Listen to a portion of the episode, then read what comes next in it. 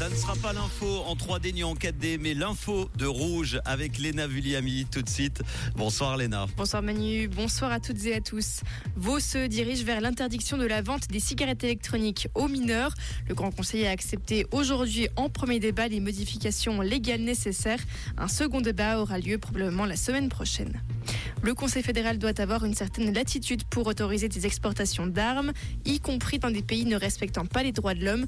La commission compétente du national soutient l'assouplissement de la loi proposée par le Conseil des États.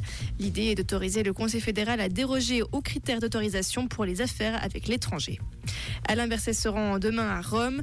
Le président de la Confédération y rencontrera le pape François. Les deux hommes échangeront notamment sur la promotion de la paix, mais aussi sur le traitement des abus sexuels au sein de l'Église catholique en Suisse. Nouveaux cas de tuberculose a augmenté l'année dernière. C'est la seconde fois consécutive après une vingtaine d'années d'avancée. Jamais autant de personnes, près de 7,6 millions, ont été diagnostiquées.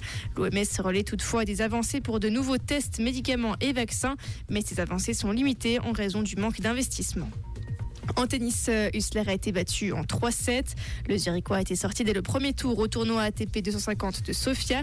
Marc-André Hussler s'est incliné devant le Britannique Billy Harris, vainqueur 6-4, 3-6, 7-6 en 2h30 de match.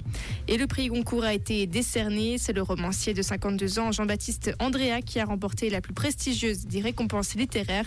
Ceci grâce à son roman Veiller sur elle. Merci Léna, bonne soirée à toi. Comprendre ce qui se passe en Suisse romande et dans le monde, c'est aussi sur rouge.